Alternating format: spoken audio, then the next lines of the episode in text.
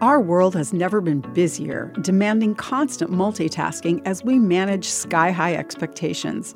It's hard to limit ourselves to doing just one thing. I'm Bonnie Sala with Reset.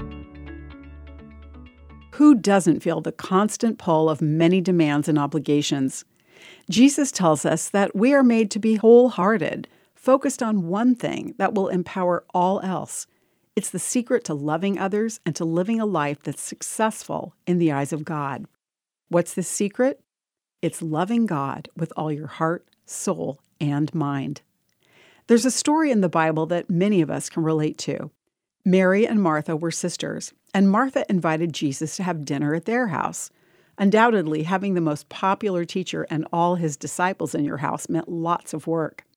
The Bible says Martha was distracted by all the work and probably stressed out. Seeing her younger sister sitting at Jesus' feet listening to him, a frustrated Martha says, Lord, doesn't it seem unfair to you that my sister just sits here while I do all the work? Tell her to come and help me.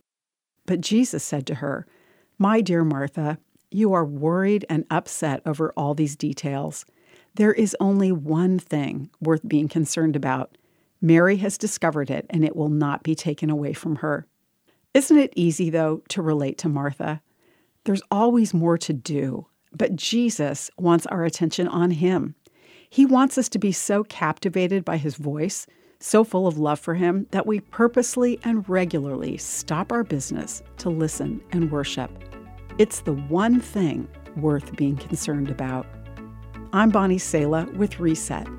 To hear this again, read or share this, or to find more resources like this, visit guidelines.org.